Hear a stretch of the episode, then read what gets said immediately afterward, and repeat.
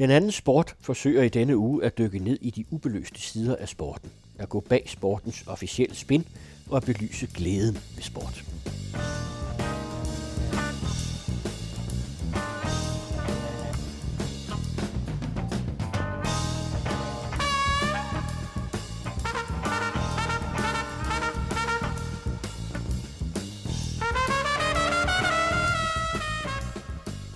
Velkommen til Den Anden Sport på Den Anden Radio.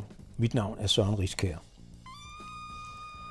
Formandsvalg i den internationale olympiske komité og det internationale fodboldforbund FIFA er som regel kilde til ganske stor opmærksomhed i medierne. Men et formandsvalg i DGI forbigår stort set i tavshed, selvom det har langt større betydning for dansk idrætsliv, end de spektakulære valg i de internationale organisationer af mere tvivlsom demokratisk karakter.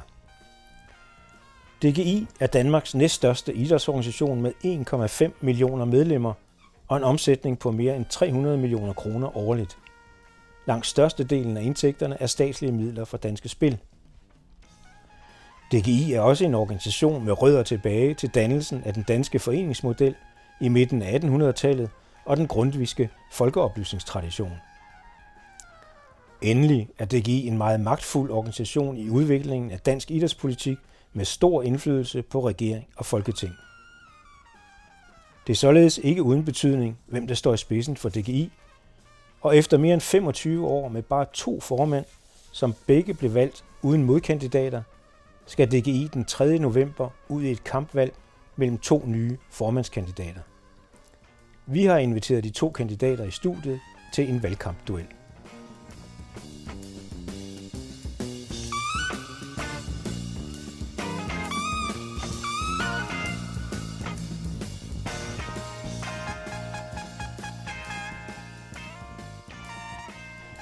De 2 kandidater, der bejler til formandsposten i DGI, er på den ene side Charlotte Bak Thomasen, nuværende næstformand i DGI, og på den anden side Måns Kirkeby, medlem af DGI's hovedbestyrelse. Charlotte er nuværende næstformand i DGI. Hun har været generalsekretær i det danske spejderkorps og før det projektleder i DGI Storkøbenhavn. Velkommen til Charlotte. Tak. Måns har været medlem af DGI's hovedbestyrelse i 4 år og er formand for ISCA, International Sport and Culture Association, som vel kan betegnes som breddeidrættens modsvar til den internationale olympiske komité. Og velkommen til Måns. Tak. Vi kan måske starte med at kigge lidt bagud. DGI har i 17 år været styret, og nogen vil sige med ret hård hånd, af Søren Møller, som en meget markant formand. Han har gennemført meget store forandringer i DGI, både indadtil og udadtil. Vil I fortsætte Søren Møllers linje, og så må I i første omgang skal I bare svare ja eller nej, så skal I nok få lejlighed til at uddybe det. Hvad siger du, Måns? Nej, det bliver en anden linje. Det gør det, fordi det er en anden person, men det gør det også, fordi det er en anden tid, vi er i. Og i DGI har vi brug for lidt noget andet, end vi havde for 17 år siden. Godt, vi skal nok komme tilbage til uddybningerne. Hvad siger du, Charlotte? Jamen, jeg vil jo helt naturligt også lægge en anden linje, fordi jeg er ikke Søren Møller. Jeg er Charlotte, og jeg vil komme til at lede DGI på min måde. Okay. Det næste spørgsmål er selvfølgelig, hvad skal så ændres, Måns, hvis vi starter med dig? Jamen, vi har brug for at kigge lidt indad i vores organisering. Vi har brug for at være lidt mere ydmyg over for vores medlemmer. Og det kræver en meget åben formand, en lyttende formand og en formand, som også er parat til at rykke lidt rundt på magtbalancen i DGI. Og med det mener du? Jamen det mener jeg, at det allervigtigste for en organisation som DGI, det er jo, at vi kan levere på kerneydelsen, altså serviceringen til vores medlemmer. Og for at kan det, så skal vi have den rette organisering. Og lige nu, der har vi ikke den rigtige balance mellem det, vi kan kalde ansvaret for udførelsen og så indflydelsen. Så jeg vil gerne flytte lidt af ansvaret ud til det udførende led. Og det udførende led, nu skal vi jo måske nok forklare, hvordan det er organiseret i DGI. Ja, altså vi har jo 14 medlemsorganisationer, det vil sige vores landsdelsforeninger, og det er dem, der har kontakten til de 6.300 foreninger. Og de har ansvaret for det, vi gør, det meste af det, vi gør. Men de har meget begrænset indflydelse mellem årsmøderne, og det synes jeg ikke er hensigtsmæssigt. Charlotte, hvad vil du sige, der skal ændres? Jamen, jeg vil egentlig fortsætte med at styrke den decentrale struktur, vi har i DGI. Det er et fundament, vi bygger på, med 14 selvstændige landsdelsforeninger, der der arbejder ud fra de lokale vilkår, der gælder i deres område. Og det synes jeg sådan set, vi skal fortsætte med at støtte og udvikle. Og som landsorganisation, der skal vi hele tiden være optaget af, hvordan vi bedst sikrer, at vi har en stærk decentral struktur. Så det er jo ikke så underligt her i en valgkamp, at, fordi det er landsdelsforeninger, der skal vælge jer, at de så også lægger vægt på, at de skal måske have mere indflydelse. Skal de også have flere ressourcer, Måns? Jamen det tror jeg, de kommer til at bestemme selv, at de gerne vil have, og det kommer de til at bestemme ved, at det bliver mere og mere relevant, at vi så at sige kan eksekvere i det udførende led. Det er nu ikke noget nyt. Det har vi sådan set besluttet i DGI's hovedbestyrelse, at pengene skal følge aktiviteterne og medlemmerne, og vi håber selvfølgelig på, at landsdelsforeningernes medlemmer får flere individuelle medlemmer, og derved får de også flere ressourcer. Men vi kan godt trykke mere på. Det sker jo indimellem, at vi ansætter en medarbejder til at udføre et forskellige typer af indsatser, og de kan godt placeres andre steder end centralt. Så ja, jeg er ret sikker på, at der kommer en forskydning af ressourcerne i retning mod landsdelsforeningerne. Vil det ikke svække DGI centralt? Nu er det jo ikke sådan, at DGI centralt ikke har nogen ressourcer at arbejde med. Vi har faktisk en del ressourcer at arbejde med, og det går ud på, det er bare at finde den rette balance. Vi skal have den rette arbejdsdeling, fordi der er noget, hvor det overhovedet ikke giver mening, at vi laver det 14 forskellige steder, men har servicen og viden et sted. Og så er der andre ting, hvor det skal være ude i frontledet, at viden og manpower er. Så det gælder sådan set om, at vi får en bedre arbejdsdeling, og jeg forudser bare, at den går i retning af mere til landsdelsforeningen. Hvordan ser du på det, Charlotte? Jamen, det er jeg bestemt ikke uenig i. Jeg ser den samme tendens, men jeg vil også tilføje, at jeg tror, at en stærk decentral struktur, som det Måns også i tale sætter her, kræver, at vi også er stærke som det fællesskab, vi er, når vi taler om DGI på landsplan.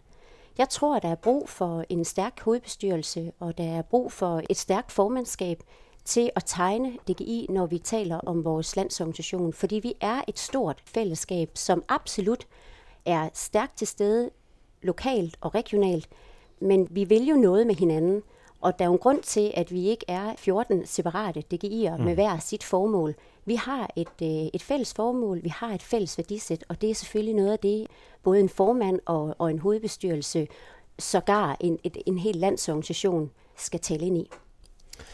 Jeg tror, vi vender lidt tilbage til det lidt senere, fordi jeg sporer nogle ganske små nuancer her i jeres måde at formulere det på. Men jeg vil godt sådan gå over til det første tema, vi kan lige diskutere, det er bevæg dig for livet. Det er jo en vision, DGI har formuleret i samarbejde med Danmarks Idrætsforbund, om at få flere danskere til at dyrke idræt i almindelighed og få flere til at gøre det i en idrætsforening. Fondet har været meget generøse. I de første 3 år har man doneret 60 millioner, og i de kommende 3 år 90 millioner, og de for DGI sætter nogenlunde det samme af. Så det er en ret stor satsning. Det er vel en af de største idrætspolitiske satsninger i Danmark nogensinde. Man har formuleret nogle meget ambitiøse mål, at i 2025 skal 50% af alle danskere være medlem af en idrætsforening og dyrke idræt i en idrætsforening, og 75% dyrke idræt i almindelighed. Der er ikke meget, der tyder på, at de mål er ved at blive indfriet. Indtil videre er det meget, meget svært at spore en stigning i deltagelsen, og i medlemstallet, den er i hvert fald ret marginal. Giver det mening nu efter 3 år at stadigvæk fastholde de her ambitiøse mål, Måns? Ja, det gør det, og vi skal jo også tænke på, at det er 10-årige perspektiver, vi har med visionen, og vi er en stor organisation, og der er mange led, og vi ved, at ting tager tid, og det skal vi have respekt for. Men altså ikke for stor en organisation? Nej. Hvis det går så langsomt? Jamen det er jo fordi, at vi har med foreninger at gøre, som også har deres dagsrytme og årsrytme. Så helt konkret, hvis vi tilbyder et nyt initiativ, en ny aktivitet, som foreningerne synes er god, og de gerne vil optage, så går der lidt tid med, at de får den optaget, og der går lidt tid med, at de får den, så at sige, markedsført, og der går lidt tid, før medlemmerne melder sig ind, og så går det lidt tid, før vi kan registrere det. Og det kan altså godt til 1,5 år. Men det er måske lige det, der kan være kernen af problemet, at det hele skal komme ovenfra. At man skal udvikle koncepter i den store organisation, og at man skal overbevise foreningerne om, at det er gode koncepter, og de skal så også blive enige om at tage dem til sig og betale for det i de mange tilfælde endda. Vi skal vedkende os, at vi er en interesseorganisation, og vi vedkender os, at vi har nogle medlemsforeninger, og at vi servicerer dem. Så det er det, vi gør. Og det tager jo så lidt tid, fordi vi skal også finde på de rigtige ting, og de skal synes, det er de rigtige ting. Så det må man have respekt for. Altså, jeg tænker, der er rigtig mange ting, der går langsomt end DGI, for at sige det rent ud. Så jeg har ro i maven. Jeg tror også, det er meget vigtigt, at vi har, fordi der er jo rigtig mange, når bare de ser en måling på medlemstallene, så kan de ikke forstå, at det ikke allerede har givet mange, mange flere medlemmer. Det tager tid. Det er noget, vi håber lykkes, og vi gør, hvad vi kan. Og jeg mener faktisk også, at det samarbejde, vi har mellem Danmarks Idrætsforbund og DGI, og nu også flere partnere, jeg synes, vi skal putte endnu flere ressourcer, både økonomisk og manpower, i at nå målet. Er du enig i, Charlotte, at det har det tempo, det skal have? Er du ikke mere utålmodig? Jamen, jeg er en utålmodig person, men jeg har også stor respekt for, hvad det er for en virkelighed, vi befinder os i. Jeg synes, det er værd her at understrege, at godt nok så er visionen formuleret forholdsvis centralt, og du siger selv, at den kommer oppefra. Men er der noget, vi er rigtig dygtige til i idrætten og i DGI måske i særdeleshed, så er det faktisk at aktivere foreningslivet der, hvor det er, og ud for de vilkår, de arbejder i. Og der er det en stor og vigtig og en fornem opgave også for os i DGI at sikre, at de materialer og de koncepter, og hvis vi skal bruge det sådan lidt kedelige ord omkring aktivitetsudvikling, at det passer ind i foreningernes dagligdag og hverdag og virkelighed. Og det tror jeg faktisk en ret stor del af de indsatser, vi kommer, og de aktiviteter, vi kommer med, gør. Og så skulle det jo helst ikke opleves som, at det kommer fra oven, men i højere grad opleves som, at jeg står i foreningen, jeg oplever, at jeg har brug for, at vi udvikler os, og nu er der faktisk en række aktiviteter og en række hjælpeværktøjer, som jeg kan tage fra min organisation og implementere. Men man har brugt nu over 100 millioner i løbet af de første 3 år. Ja. Og det har givet nogle resultater. Er det tilfredsstillende? Jo, man er blevet god til at samarbejde. 2 store organisationer. Og det er selvfølgelig også værd at hæfte sig ved. Men er det ikke helt naturligt, at man skulle gøre det, uden at få 100 millioner til det? Det har jo i hvert fald ikke været naturligt at samarbejde vældig tæt i fortiden. Så jeg synes, det er rigtig fint, at vi samarbejder langt stærkere. Vi kan se, at det giver en politisk bevågenhed, det giver midler, øgede midler, og det giver faktisk også en øget koordinering til gavn for vores idrætsforeninger, når vi samarbejder. Det er ikke nok, at vi bare samarbejder. Vi skal selvfølgelig levere resultater, og det tror jeg også på, at vi kommer til. Men det kræver tid, og lige nu mærker vi en stor bevågenhed, også fra øvrige samarbejdspartnere, som vi tager ind, der skal være med til at sikre denne her vision.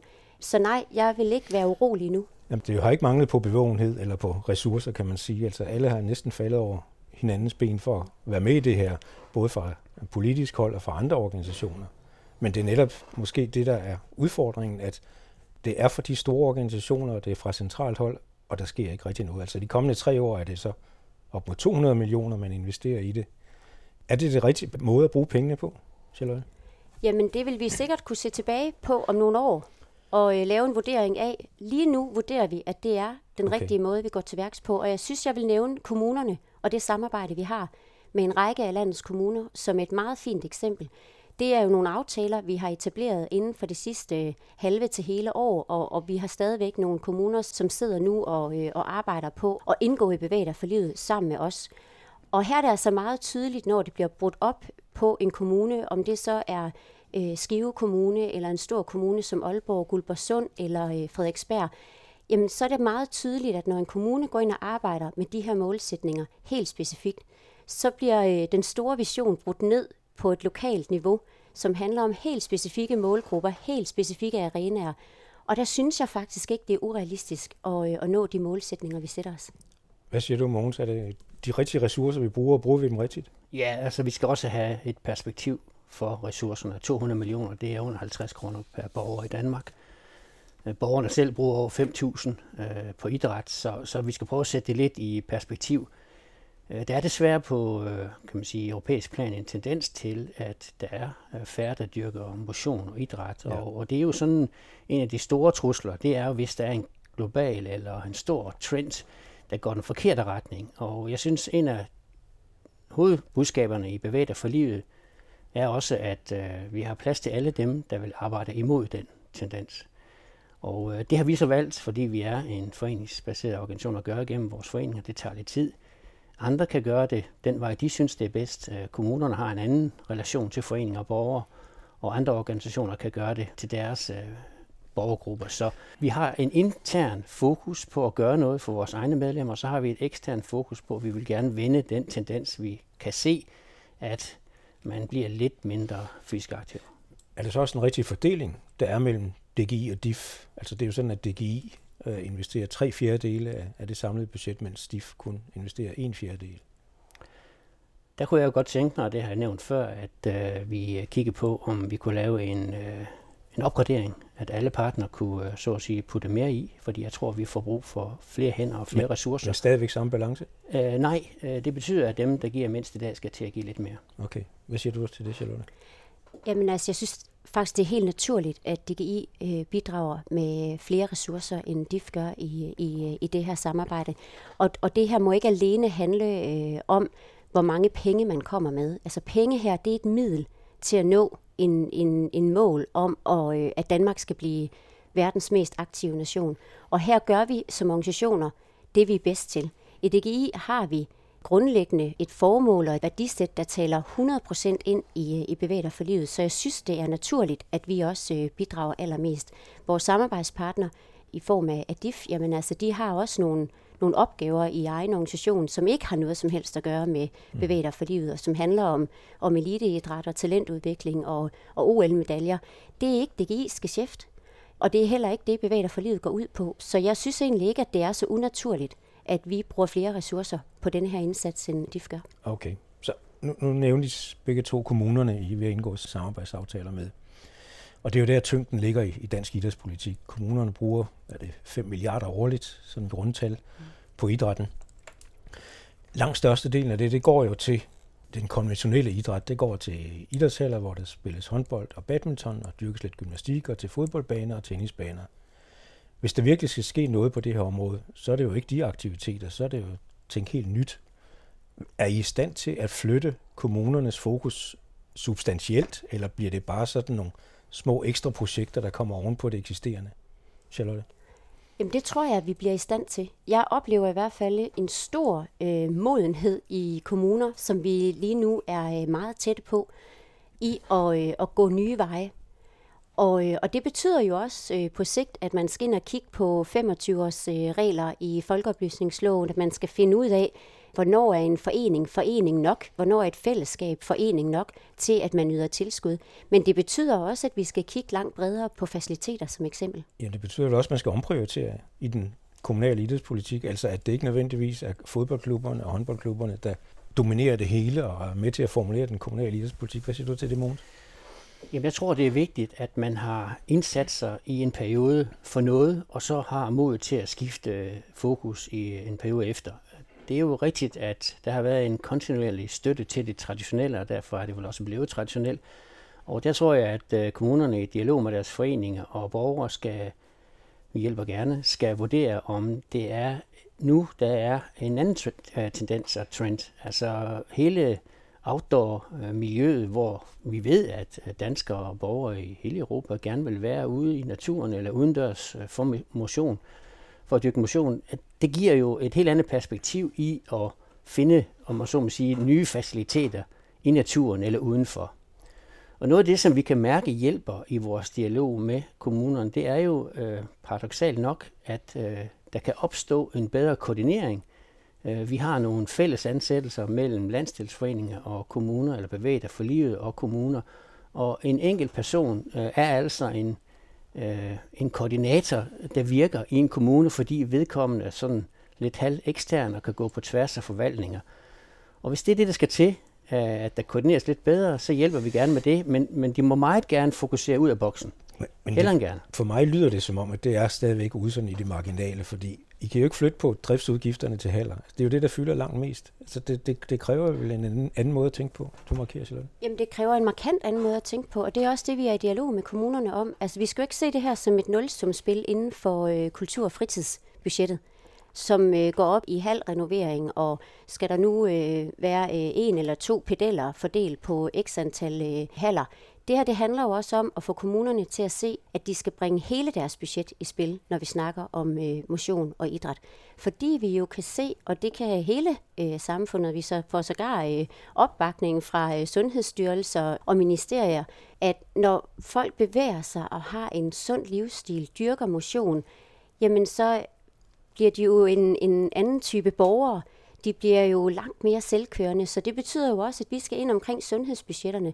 Vi skal ind omkring beskæftigelsesindsatsbudgetterne, fordi vi tror faktisk på, at når du er aktiv rent fysisk, så giver det et socialt overskud, det giver en mental sundhed, som gør, at du er en attraktiv borger, der er langt mere selvkørende, end hvad du ville have været, hvis ikke du har fællesskaber og aktivitet at gå til. Okay. Det står jo klart, at den her vision har ført til et ret tæt samarbejde mellem DIF og DGI, om ikke andet. Så det er vel også naturligt at spørge, om det så skal føre til en fusion mellem de to store idrætsorganisationer. Det er jo ikke nogen hemmelighed, at mange har svært ved at se, hvorfor vi har to idrætsorganisationer, og hvad er egentlig forskellen på dem? Og kunne vi ikke spare nogle penge ved at lægge dem sammen, Måns? Det her, det fører ikke til en fusion. Overhovedet ikke. Tværtimod vil jeg sige, at de 4,5 år, jeg har arbejdet tæt sammen med Danmarks Idrætsforbund, der er det helt klart for mig, hvorfor vi er to organisationer. Hvorfor? Det er jo, fordi vi er meget forskellige. Grundstoffemæssigt er vi meget forskellige, og vi har en masse områder, hvor vi kan samarbejde, og det er det, vi forsøger her med et specifikt mål. Hvor er forskellen så? Jamen, det er det lidt i værdisættet. Det er det en hel del i den måde, vi ser idræt som en opgave ved siden af noget andet, nemlig foreningerne. Vi er ikke så optaget af at finde de bedste. Vi er meget mere optaget af at finde de mange. Og jeg vil sige, at nogle gange går det simpelthen ikke hånd i hånd. Det gør ikke noget, fordi jeg mener også, at det var et politisk fatamorgana, da man for nogle år siden forsøgte at fusionere. For det første mener jeg ikke, at det ville have ført til noget, der var bedre end det, vi har i dag. Det er en dårlig idé at give sig til at rationalisere frivillige væk i en civilsamfund. Det var det, der ville have været sket i mine øjne, og det er også en dårlig idé at give alle mulige en god grund til at rationalisere på andre områder. Hvad siger du, Charlotte, til spørgsmålet om fusion? Jamen, jeg kan slet ikke se, hvorfor Bevæg dig for livet skulle føre til en fusion. Man har gået i de her giftetanker tidligere, og det er også faldet med et brag. Jeg er fuldstændig enig i det, Måns siger, at vi er alt for forskellige. Og vi har en værdi hver især som organisation, som betyder rigtig meget for de frivillige, som er engageret. Jeg tror ikke, at vores foreninger er i tvivl om, hvad forskellen er på DIF og DGI. De ønsker, der hvor det giver mening, at vi koordinerer tæt. Og det har det her samarbejde bestemt også ført til. Så der, hvor vi kan samarbejde, der skal vi gøre det. Og det skal vi gøre til gavn for foreningerne og for organisationerne og for samfundet. Men jeg kan slet ikke se for mig, at vi er på vej ud i en fusion. Det fører så over til at diskutere lidt, hvad der egentlig er DGI's særkende.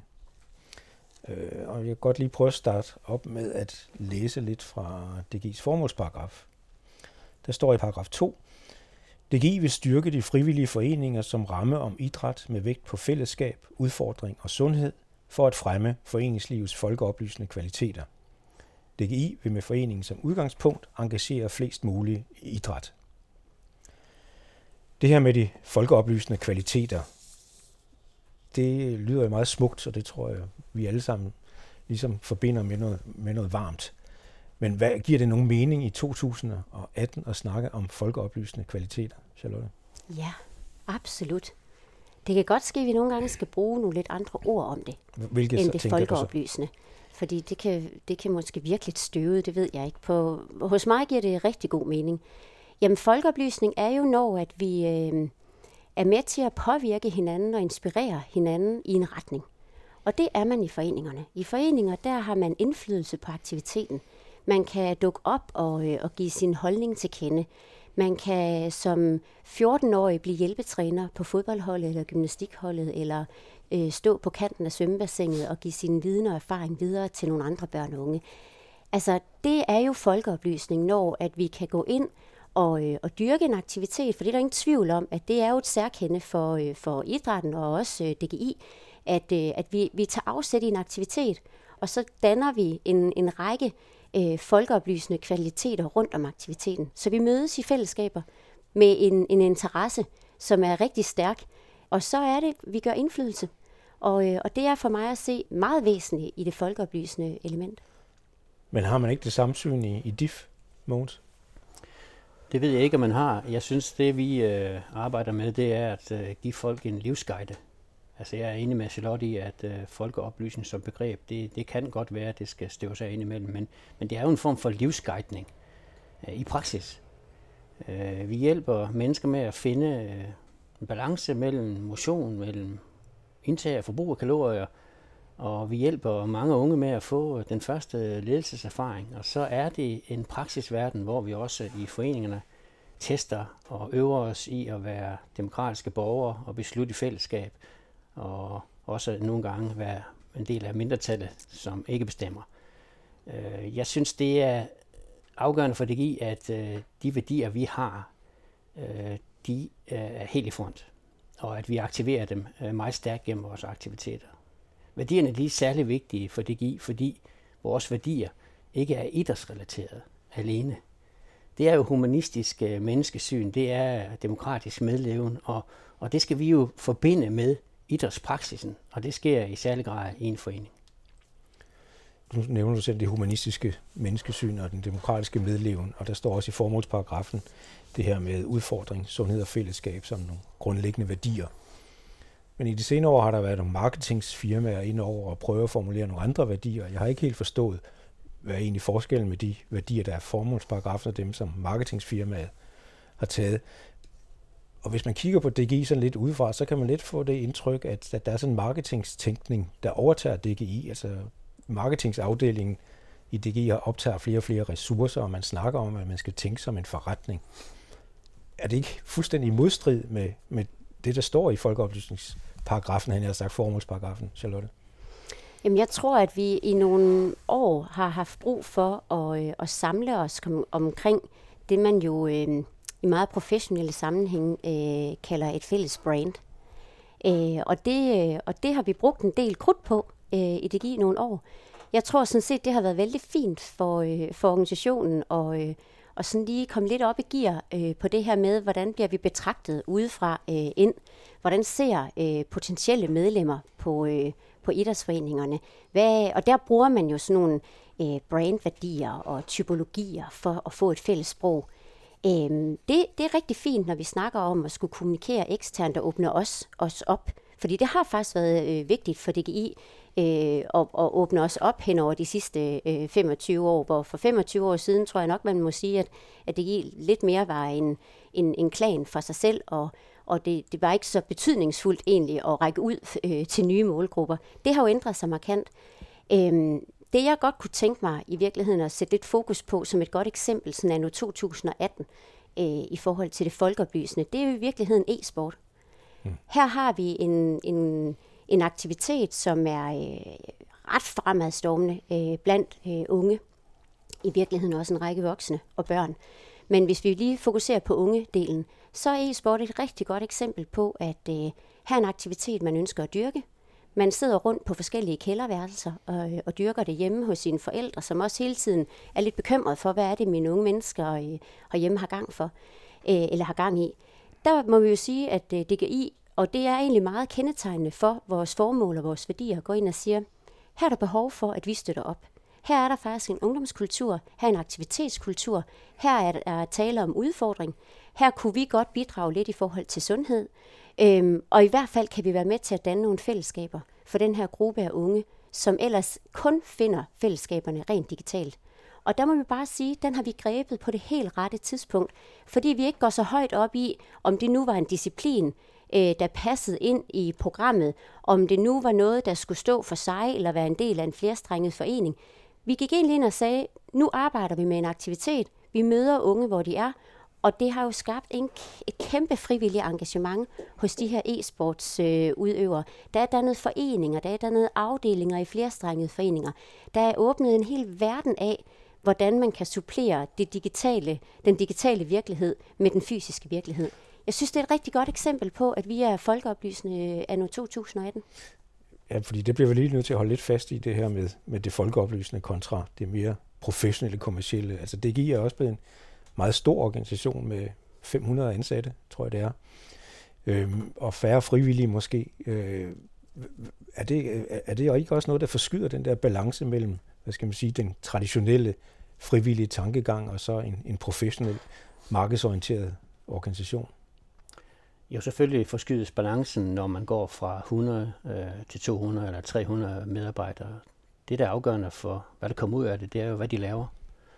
Om de, så at sige, servicerer foreningerne med at gøre det rigtige.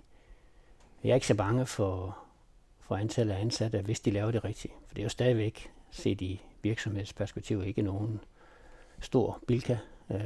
Det er jo en relativt håndterbar størrelse med 500 medarbejdere fordelt på 15 enheder. Så det er ikke det afgørende. Det afgørende er, hvad de laver. Og det, de laver, det er folkeoplysende? Ja, det er det, vi skal sikre. Charlottes eksempel med e-sport er jo et fint billede af, at vi tog en aktivitet, som vi sådan set ikke påvirker. Vi tilbyder bare vores værdier, fællesskabsværdier, sundhedsværdier og så organiseringen. Og det passer så tilfældigvis ind i lige præcis den målgruppe, der sad og nørdede med det, de har lyst til. Og det er også et eksempel på, at vi bruger flere penge, end om man så må sige antallet af medlemmer tilskriver, fordi det er stadigvæk en lille gruppe. Men vi har altså muligheden for i en kortere periode at give et ekstra boost for at tilbyde de her værdier, og det ser ud til at lykkes. Jamen, så lad mig spørge, nu er jeg sådan en ældre herre, der måske også er lidt fremmed over for alt det her e-sport. Altså, som jeg har forstået det, så er det jo krigsspil, hvor man slår hinanden ihjel. Er det i overensstemmelse med de folkeoplysende værdier? Jeg tror, vi bare skal se det som leg med computer, og der er også biler, der spiller fodbold, og det kan da også virke meget mærkeligt for en i vores alder. Men altså, det er jo et spil, der også er testet, og ikke, man kan ikke sige, at folk bliver en bestemt måde af at spille i spil. Det er computerspil for en særlig gruppe, og kan vi tilføre nogle DGI-værdier og noget fællesskab til det setup, så er det super. Hvad siger du til Charlotte? Er der slet ikke en etisk overvejelse forbundet med det her jo, absolut. Krigsspil? Og derfor har vi også et etisk kodeks. Det er helt svært at sige. Men derfor har vi også et kodeks, så vi har nogle anbefalinger til, hvordan man arbejder med det her. Vi har nogle anbefalinger til, hvordan man har en dialog med unge om det. Men det handler jo kun om, hvad man skal spise og hvordan man skal... Nej, det handler også om, at man har nogle meget velovervejede argumenter for, hvorfor visse aldersgrupper spiller visse spil. Hvad er spilindholdet? Hvornår er der voksne til stede til at guide? Hvornår er det, man siger, her hører det ikke hjemme i vores forening? Det er også på indholdsdelen. Okay. Men jeg godt tænker mig lige at tilføje et par andre eksempler, fordi nu skal det jo ikke kun handle om e-sport. Det giver mere end e-sport. Det skal være kort, jeg tror faktisk også, at vi for mange år siden synes, det der fitness, hvad var det der for noget? Hører det der hjemme i en foreningssammenhæng? Eller det der gadeidræt? Er det der ikke for lidt utilpassede unge mennesker? Altså, vi er et andet sted, og vi bliver hele tiden klogere, og man må bare sige, uanset om vi snakker om fitness, om vi snakker om gadeidræt, eller vi snakker om e-sport, så er det rigtig glimrende eksempler på, at DGI faktisk bruger den viden, de værdier og den platform, vi har, til at imødekomme det, udøvere, medlemmer, potentielle medlemmer har lyst til at lave. Okay. Jeg synes lige, vi skal tilføje med e-sport, at vi ved jo, og vi vidste jo også, at der var eller kunne være en hård tone i e-sportsmiljøet, altså måske også ligefrem lidt sexistisk tone blandt spillerne. Og der synes jeg, at vores værdier om et humanistisk menneskesyn, hvor vi jo prøver at samle dem og lave et kodeks for, hvordan man taler til hinanden. Man kan ikke bare sige hvad som helst, bare fordi det foregår gennem en computer. Og det kan man faktisk illustrere meget godt ved at samle folk, fordi så er den der computer ikke et filter, hvor alt kan, så at sige, siges til.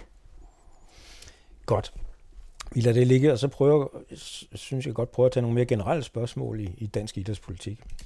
Og jeg vil godt starte med udlodningsloven, som nu er blevet revideret. Og synes I, det er rimeligt, at DGI og de andre idrætsorganisationer er sikret en pristalsreguleret stigning i tilskud fra staten, men stort set alle andre offentlige institutioner må bære en besparelse på 2% årligt? Charlotte? Jamen, jeg synes da, det ville være underligt, hvis jeg sagde, at det er helt urimeligt. Jo, men som samfundsborger kan du vel godt have en holdning til det som også? Som samfundsborger kan jeg have en holdning til, at jeg synes, det er urimeligt, at offentlige institutioner skal spare 2%, og at det ikke er nødvendigvis den bedste vej at gå.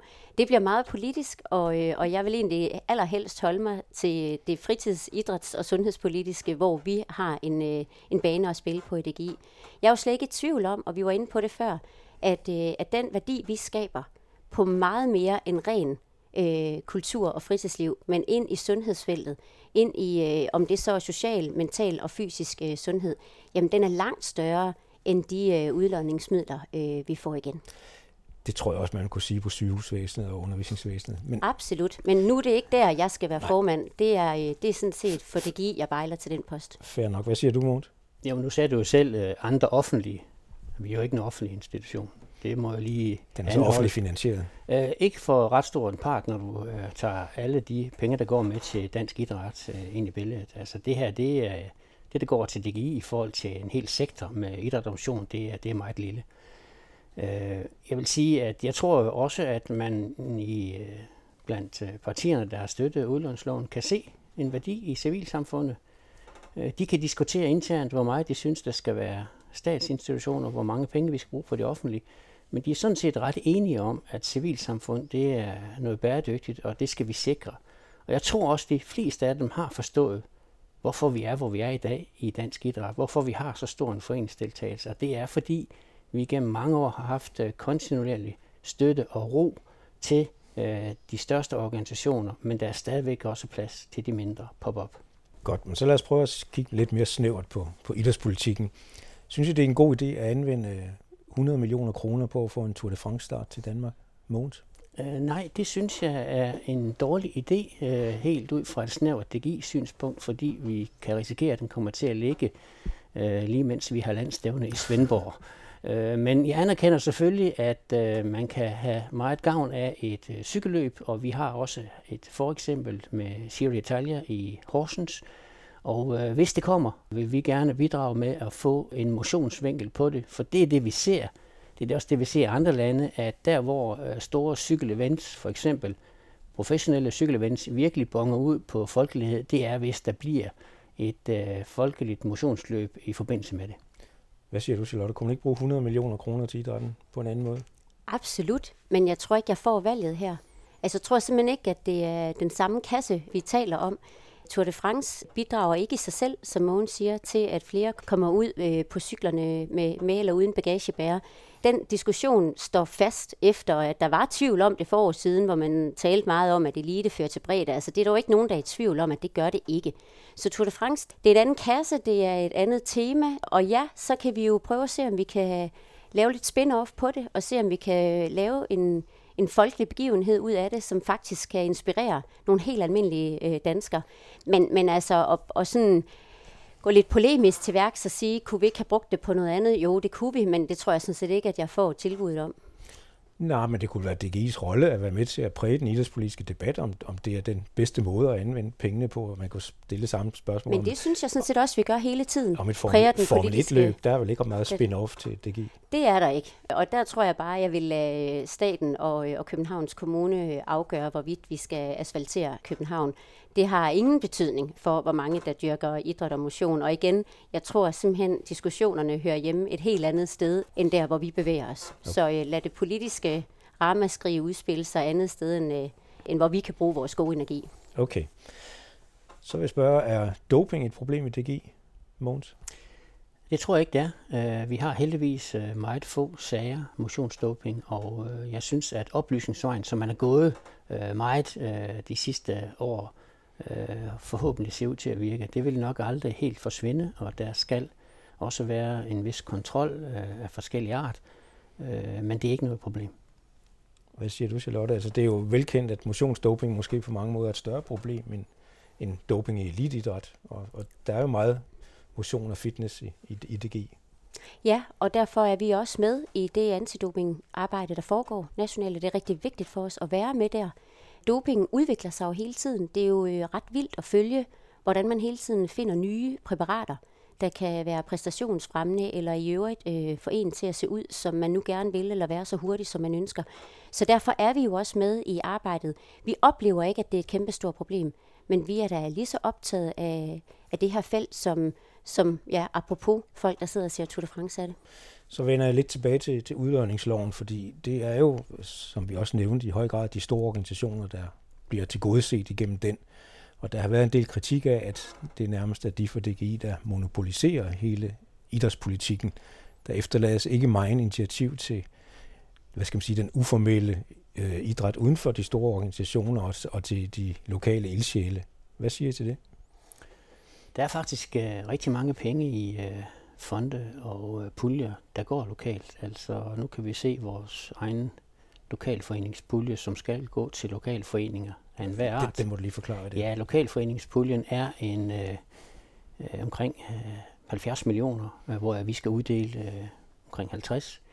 Det skal gå til foreninger, som kan søge til mange forskellige ting, men til at gøre deres forening bedre. Og der er en pulje, som DIF og DGI uddeler, og nu har jeg set også her for nylig, at Nordea Fond har lavet en lokal pulje, som går også til de lokale initiativer. Og der er mange større fonde, som støtter organisationer. GAME har jo været en fin organisation, der har fået meget fin støtte fra fonde. Så der er sådan set ressourcer til alle. Jamen man kan jo netop sige, at det er netop DIF og DGI, der skal bestemme, hvem der skal have pengene. Og det går til jeres medlemmer. Altså. Ja, der er jo 7 puljer, lokalforeningspuljer. Og de beløbsmodtagere, der er af udlånsloven, de har så også fordeling af de her lokale foreningspuljer. Og de skal gå til foreninger under de organisationer. Det er jo noget... Folketinget har besluttet. Ja, men er det ikke stadigvæk et eksempel på, at det er de store organisationer, der favoriseres, Charlotte? Jamen, det bliver jo nogle gange en strid mod ord.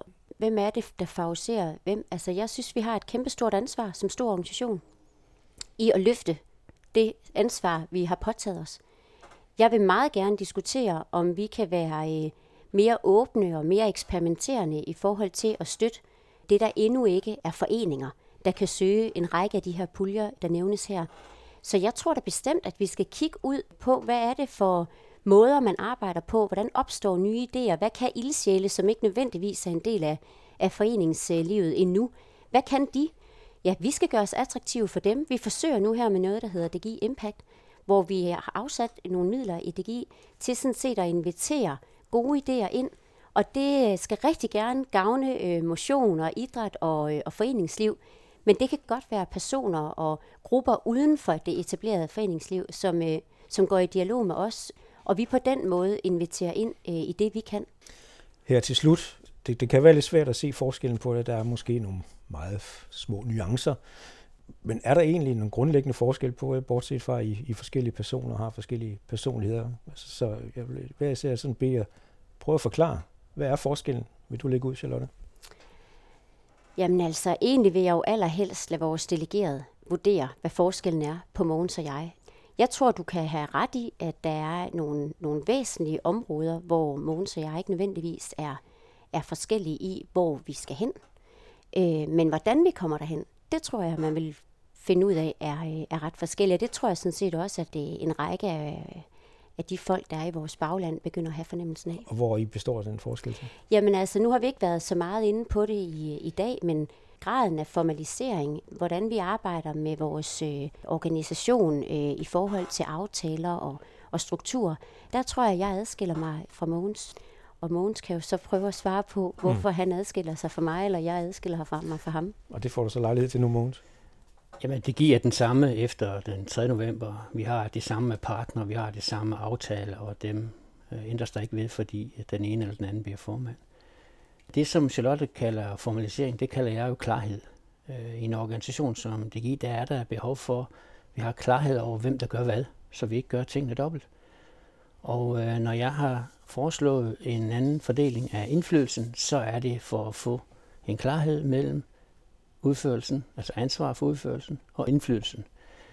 Og der har vi altså bare brug for, at vi ikke bare har et dialogforum, der mødes 4 gange om året, men også kan træffe nogle beslutninger, der kan eksekveres, så vi kan eksekvere mere end 1 gang om året. Så klarhed eller formaliseret, det kan godt være, det er en af forskellene, men ellers tror jeg, du har ret i, Søren, at den største forskel, det er på den måde, vi er, vores personlighed og den måde, vi vil processe på.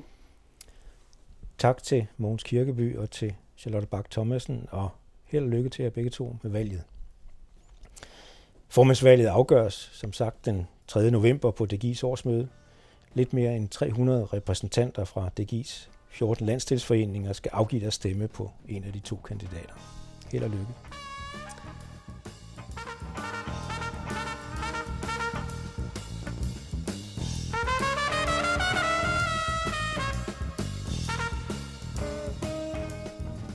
I næste måned fylder tennisspilleren Torben Ulrich 90 år. Den runde dag fejres med en lang række arrangementer i Galleri Tom Kristoffersen, Politikens Hus, Bogforum og mange andre steder. Torben Ulrich er en helt enestående figur i idrætten. Og næste måneds udgave af Den Anden Sport er derfor sat af til en fødselsdagssamtale med Torben.